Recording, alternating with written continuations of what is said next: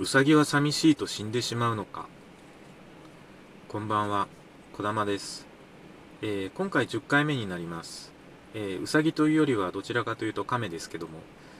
えー、今回はですねあの外貨建て生命保険になります、え外貨建て生命保険ってあのいろいろリスクですとか費用があのかかります。でその中で一番大きいのはあの為替リスクになります。これがあのとても重要な要素になります。ですので、ちょっとあの、えー、商品の中身の前にですね、あの簡単に為替リスクについて、えー、お話ししたいと思います。えー、まずあの円高と円安の影響ですね、え為替リスクということであのお話しします。えーと、円高になるとですねあの外国製品安く買うことができるようになります。ですのであの、え食品ですとか日用品などの物価が下がります。また原材料を海外から輸入している企業企業のコストが低下して収益増加の要因になります。一方輸出型企業はあの海外市場での価格が上昇して商品が売れなくなり、えー、売れにくくなるんですね。なりあの収益減少の要因となります、えー、その逆に円安は、えー、輸出企業では収益増加の要因、え輸入企業では収益減少の圧力になります、え円高っていうのはあの円の価値が上がることですね。で、円安っていうのは円の価値が下がることです。えー、具体的にもっと言いますと、あの円高になりますと、えー、輸入品の価格が下がる、光熱費が下がる、エネルギー資源の価格が低下する、国内物価が全体的に下がる、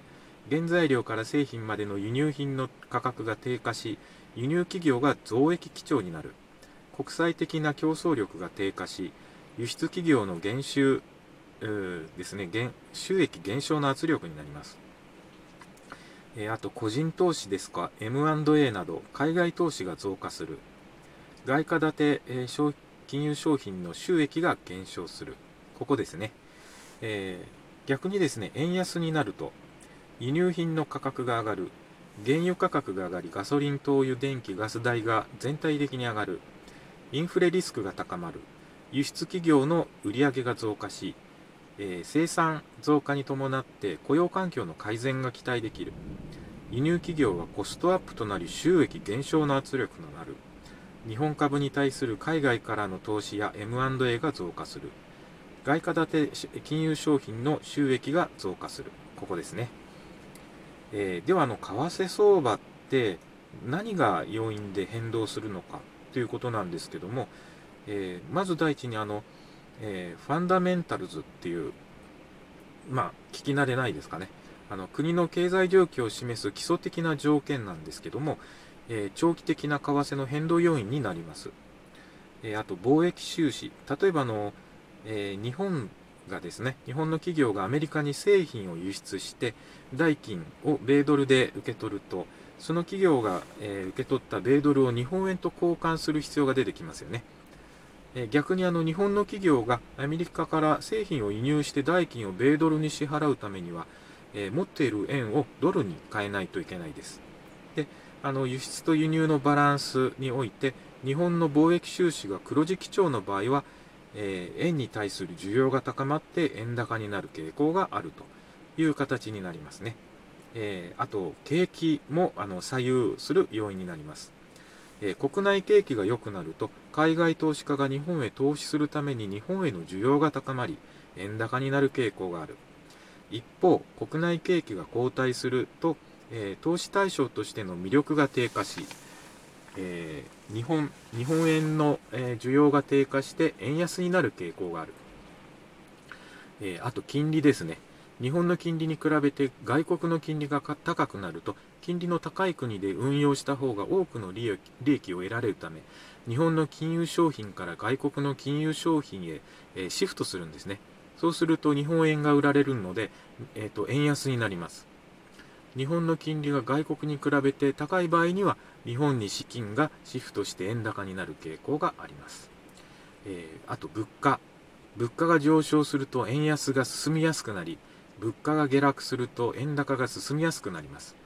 これはなぜかと言いますと、えー、2国間の為替レートは国際通貨の購買力が等しくなるように決定されるという、え、購買力平価説に基づいています。え、その他の各国各国のですね政治経済状況ですとか地政学リスクなどによっても影響を受けます。まあ、このようにあのいろんなさまざまなあの要件によってあの為替レートがあの変わってくるわけですね。でこの為替リスクというのはあの今回のこの外貨建て生命保険だけにかかわらかわらず、えー、外貨建ての金融商品にとって大きなリスクになります。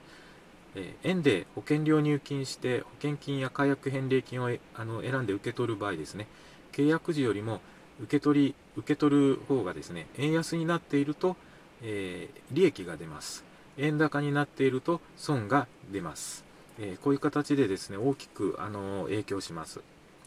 えで、え外貨建て生命保険なんですけどもあのそれだけではなくてですねあのいろんなリスクいろんな費用がかかりますそれを知った上であの検討していただかないと後々こんなはずじゃなかったっていうことになります。えーと、そうですね大きくあの3つ、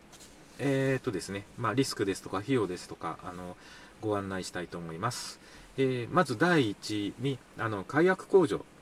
え、これは何かと言いますと保険期間中に外貨建て生命保険解約する場合ですね。あの市場価格調整っていうのが適用されます。火薬返礼金の、え増減があのされます、えー、じゃあ一体市場価格調整とは何ぞやということなんですが、えー、お客様が保険期間中に解約する際の市場リスクについて、えー、自己責任原則ですね。のもと一部お客様に負担してもらうことになってるんですね。えですので、あのじまあ、ただしですね、あの保険事故であの発生した保険金給付金を受け取る場合は、えー、市場価格調整はされないんですけども、解約についてはされるということですね。えー、契約時に比べて解約時の市場金利が上昇、えー、つまり債券価格が下落した場合は、え解約返礼金額は減少します。市場金利が低下、え、イコールあの債券価格が上昇した場合は解約返礼金は増加します。市場金利に変動がなくてもあの債券を売却するための費用などを踏まえてその分を割り引く調整を行うため返礼金にマイナスの影響が出ます。はい。で2つ目です。えー、契約から一定期間内に解約すると解約控除が行われる場合があります。であの解約金あの返礼金が減ります。お客様の不利益となり可能性がありますね。えー、解約控除って何ぞやということなんですが、あの契約後の早い段階で生命保険解約されてしまうと、えー、保険会社としてはあの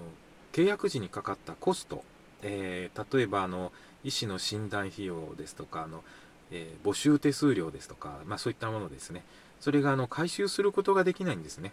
あの保険料の中でちょっとずつあの回収するのにあの早い時期であの解約されてしまうと、えー、回収が後ろの部分の回収ができなくなるんですね。そのためあの早期解約の場合はお客様に一定のコストが負担してもらうという形になってます。はい、であと3番目ですね、えー、保険契約関係費用、えー、例えばの死亡保障に備えるための費用、え積立利率を保証するための費用。え新契約の締結に必要な費用、え保険契約の維持に必要な費用、え運用債権の債務不履行に備えるための費用などかかります。えあと年金を支払うタイプの商品のなんかですと年金開始日以降ですね。年金を維持管理するための費用、えそういったものが控除されます、え外貨による契約締結に関して必要となる費用も発生します、えこれはですねあの保険料のえー、振込、えー、保険金の受け取りなんかをですね外貨で行う場合はあの金融機関によっては送金手数料口座引き出しのあの手数料などの費用が別途必要になるということがあります。えー、あとですねさらにあの、まあ、これはあの通常かかってくるんですがあの満期保険金などを受け取った時にですねあの税金がかかります。あの